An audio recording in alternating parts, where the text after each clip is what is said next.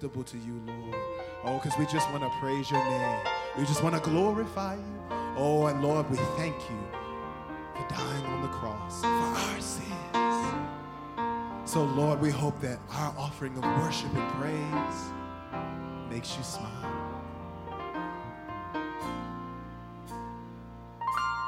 Here's our worship. Take joy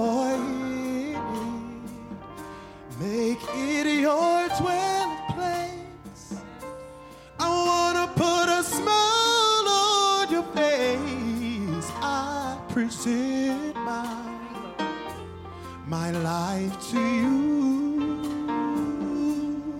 I present my, my heart to you. Sing that with me. Here's my worship. Here's my worship. Take joy in it. Take joy in it. Make it your dwelling place. It's your dwelling place. I wanna I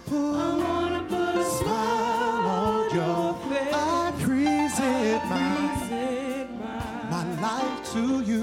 life to you. I present my heart to you. present my heart to you. Oh, let's sing that again. Here's my worship. See, here's my worship. Take joy in it. Take joy in it. Make it your dwelling place.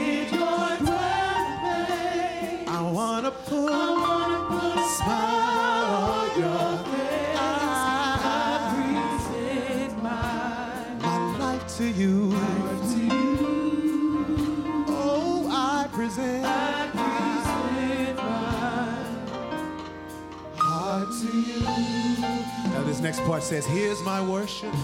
Say, here's my worship. Smile. Here's my life, Lord. Smile. Sing it with me, everybody. Yeah. Here's my worship.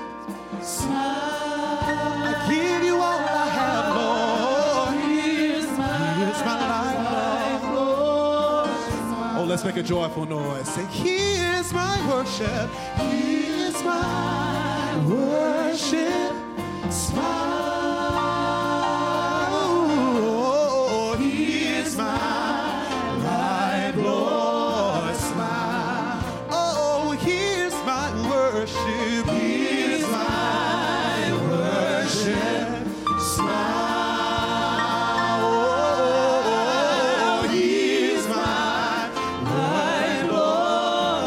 Raise it just a little bit. Say, here's my, here's my worship. Here's my worship. Smile. I love you, Lord. I love you, Lord. Oh, one more time, same thing. Here's my worship.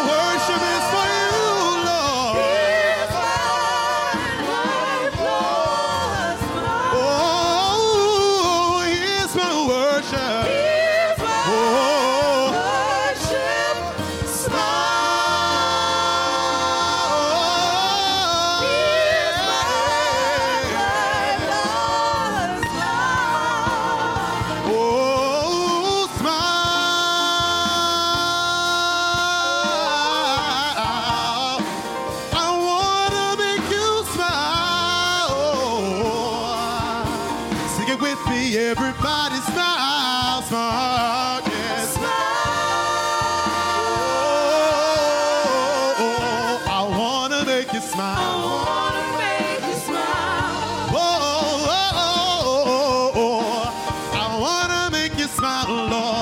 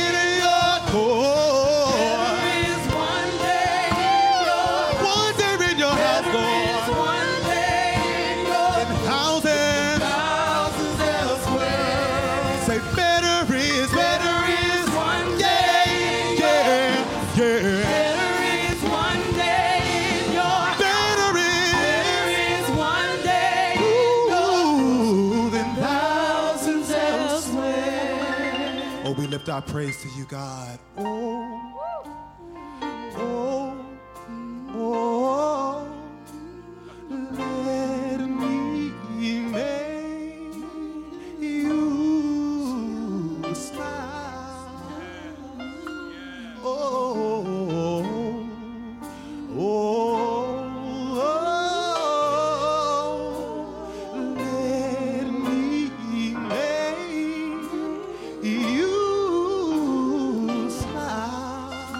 Oh, join in with us one time. Say, oh, oh, oh.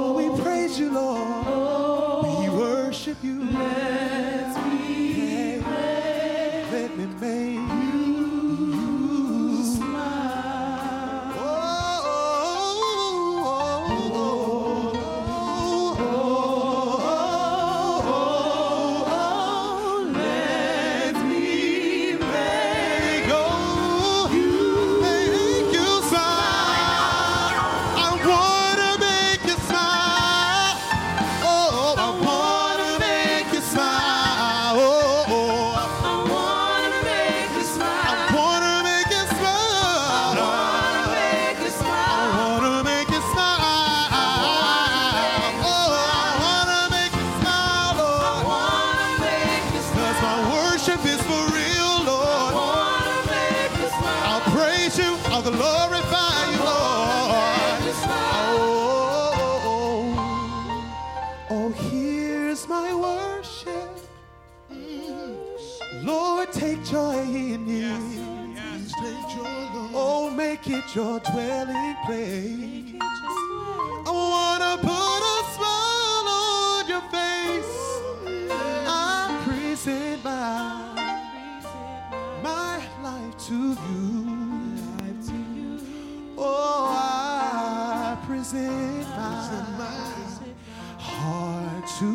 make it personal. Join with me. Say, I present, I present my every day, Lord, my life, life to you.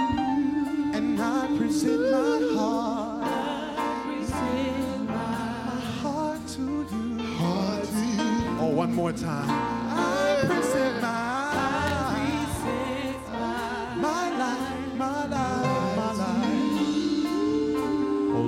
I present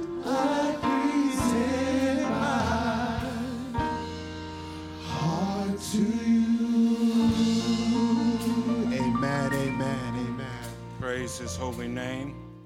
And we want you to think with us for just a few minutes from this subject provision in temptation. Provision in temptation. Temptation comes from a Greek word whose literal meaning is a solicitation to do evil, an invitation and enticement to rebel against the will of God it is the challenge of one's spiritual character or integrity. Sometimes temptation is individual, sometimes it is collectively, but always temptation comes from two places it comes from Satan and it comes from self. Temptation is a collaboration between the devil and our own indwelling propensity to rebel. James confirms this for us when he writes, When you are tempted, you shouldn't say, God is tempting me. God can't be tempted by evil, and God doesn't tempt anyone. But your own evil longings tempt you. They lead you on and drag you away. When they are allowed to grow, they give birth to sin. And when sin has grown up, it gives birth to death. I need you to hear that today. Temptation is a joint effort, it involves us teaming with Satan to rebel against God. It involves us teaming with Satan to rebel against God. And let me tell you something. If you team up with anybody, it's hard to say with any integrity or honesty that you love the one that you're teaming up against. It's hard to say, I love the Lord and I hate the devil if you're teaming up with the devil against the Lord. Nobody believes that Rebecca and Jacob were showing love when they teamed up against Isaac and Esau to take something that didn't belong to them. Nobody believes that Abraham and Sarah were showing love when they teamed up against Pharaoh and lied about who Sarah was. Nobody believes that Aaron and Miriam were showing love when they teamed up to turn the people against their brother Moses. Nobody believes that Sanballat and Tobiah were showing love when they conspired to kill Nehemiah. Nobody believes that Judas and the Sanhedrin were showing love when they conspired to kill Jesus. And in the same way, nobody seriously believes that you love the Lord if you're teaming up with the devil to rebel against God. And that's what you're doing when you're yielding to temptation. Now, some, somebody's going to say, well, Rev, what, what can I do? I, I can't help it. I'm, I'm only human.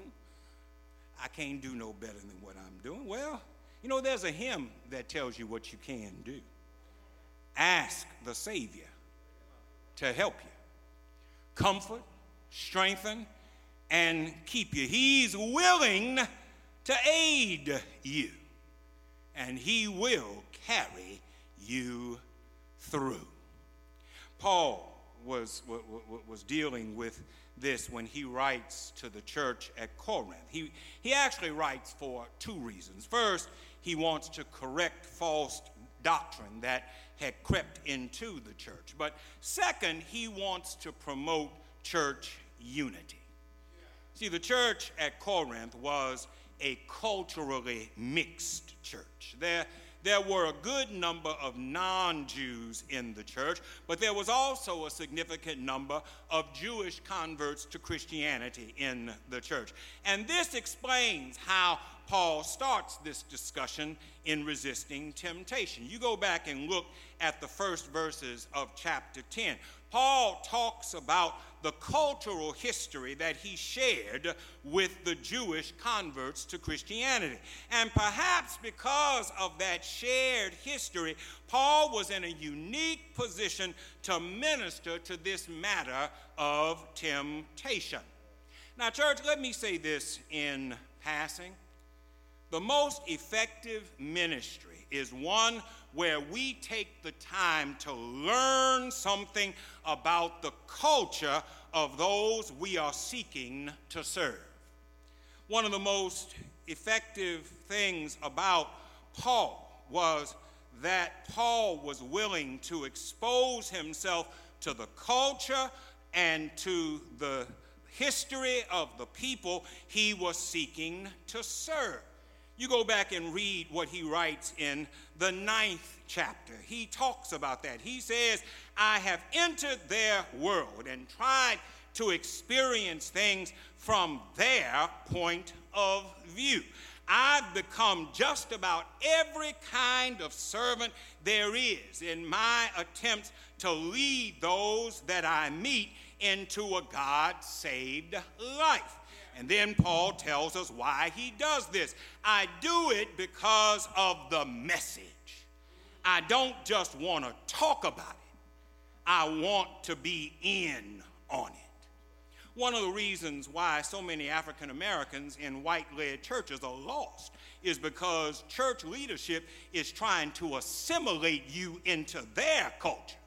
They're trying to retrain you to their way of thinking and acting and singing and serving rather than follow the pattern of Paul and immerse themselves into our culture. Yes, we all serve the same Jesus, but depending on our culture, our view of Jesus is very different. And if you want to do more than just attend worship, if you want to be the church that Jesus intended for you to be, then you need to be in a church where the leadership appreciates your culture. Paul understood both the Jewish and non Jewish aspects of the Corinthian church. And because of this, he was able to diagnose their spiritual problem and offer a spiritual solution. No test or temptation that comes your way is beyond the course of what others have had to face. All you need to remember is God will never let you down. God will never let you be pushed past your limit. God will always be there to help you through it. In this word, Paul declares three things about our temptation and struggles that are tremendously instructive for us. First, Paul tells us that the experience of temptation is common to all of us. You are tempted in the same way that all other human beings are, are tempted. And, and, and let's be clear Paul is not giving us an excuse to give in to temptation. He's not saying that since this is a common experience, since we all have the same problem, we should just accept it as our fate. You know how y'all do. Y'all talk about, uh, I've always been this way and I'm always going to be that way. I, I, I, that, that, that, that's not what Paul is doing here. What Paul is saying is that our temptations are never unique to us, they're common to all of us. Our case ain't that different from somebody else's case that allows us to say that it's an excuse for our sin. You can't say, my situation is different, my lie is different, my infidelity is different, my lust is different, my greed is different. You have to be big enough to own up to your own weaknesses. You ain't going through nothing that ain't nobody else gone through. Your problems ain't so special that, that, that, that you can use that as a reason for why you did what you did. Paul warns us about the commonality of our temptations. But then he points to the fidelity of God as our solution to the temptation problem he tells us that the environment of our temptation is under God's control. God is faithful. He will not let you be tempted any more than you can take. The promise here is God will not let you be tempted beyond what you are able to handle. God knows your weaknesses. God knows the things that control your lives and your fears and your desires. God knows the level of your spiritual maturity or immaturity, as the case may be. And God knows all the particulars of our lives at any given moment. And He guards us against temptation that we can't handle. Well, preacher, if that's true, then, then why do we keep on sinning? Because you want to keep on sinning. The, the, the assurance of, of this verse is that when we fail to handle temptation, it ain't because there's a deficiency on God's part. It's because we won't take our temptation to God. Often, our big problem with temptation is that we're either too stubborn or too self confident to realize that we need to let go and let God. Can I help you with something today? You're weak, but God is strong. You're lost, but God will find you when you remember that the environment of your temptation is under God's control, then you can relieve yourselves of responsibility to fend off temptation in your own strength, and you can simply let go and let God. The hymn writer said, Father, I stretch my hand to thee. No other help I know. If thou withdraw thyself from me, Oh, whither shall I go? Well, finally, because I know I'm bothering y'all this morning, that's okay. Paul assures us that the escape from temptation is provided by God. But when you are tempted, God will give you a way out so that you can stand up under it. The word that Paul uses here for way out is ekbasin, and it refers to that which is the outcome of the manner of life. Paul is telling us that there is an expected outcome from practicing godly character. There is an anticipated result of a closer walk with God. There is an expected harvest for those who spend their lives sowing in the Word of God, the harvest of spiritual maturity. Paul is saying that our way out is not having temptation snatched away from us. If that were the case, then he wouldn't have said, so that you can stand up under it. No, Paul is telling us that we can bear up under temptation and not sin if we learn how to rely on the power of God. A necessary part of victory over temptation is not escaping temptation, but fighting through temptation and learning from the struggle, overcoming the setbacks, getting up when you've been knocked down, being angry and not sinning, learning to forgive those who hurt us and love those who hate us. One of the problems today is that we want quick and easy solutions without the pain and discipline of growth. But part of our spiritual maturity is learning how to handle the struggle. So Paul says, God will give us a way out. Tell me what that means, preacher. It means that we must not seek solutions outside of God's will. We have to be willing to fight through our temptations and to be victorious over our temptations in ways that are outlined in God's Word. Now, here's the problem that some of y'all have you ain't got no Word in you to help you deal with your temptation. You got slogans, you got a bumper sticker theology, but you don't have any word. Can I tell you that you can't draw from a well that you ain't got nothing in? You got to put something in if you expect to get anything out. There is a word to help you deal with temptation if you're willing to invest in the Lord.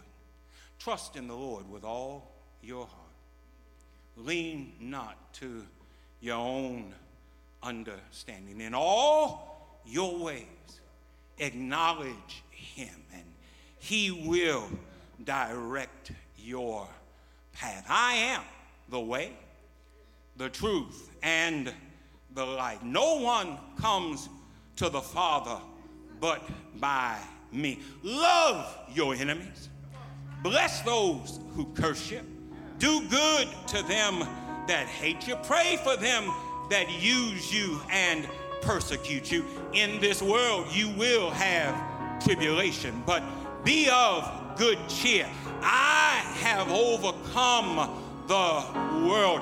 If you trust in me and if you lean on me and if you depend on me, if you stay rooted in me and my word abides in you, then you can ask what you will and it shall be done for you.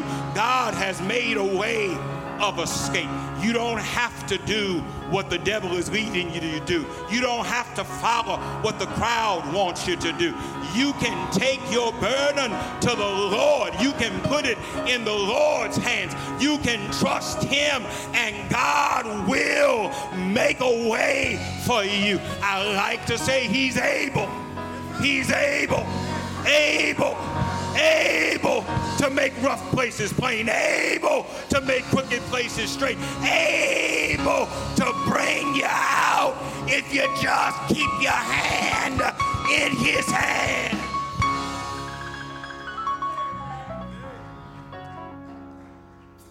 You have help in the midst of temptation. And the help is in the Lord. Don't feel like you have to give up. Don't feel like you have to give in. You can just put it in God's hands and just watch Him. Watch Him make a way out of no way. Lord God, we thank you for your protection, for your empowerment, for your provision in the midst of temptation. We thank you for the fact that there's nothing that we're going through that you can't help us come through. If we would just stop and fix our eyes upon you. Bless this simple word which has gone forth may be a help to those who have heard. And now, Lord, as we open the doors of your church, if there's some man, woman, boy, or girl who needs to yield to the temptation in their life by turning to you. We ask that you would help them to find in you the very present help that they need. We ask it humbly in the name of your Son, Jesus. And for his sake we pray. Amen. The doors of God's church are open. Yield not to temptation. Yield not to temptation. For yielding is sin. For yielding is sin. Each victory will help you.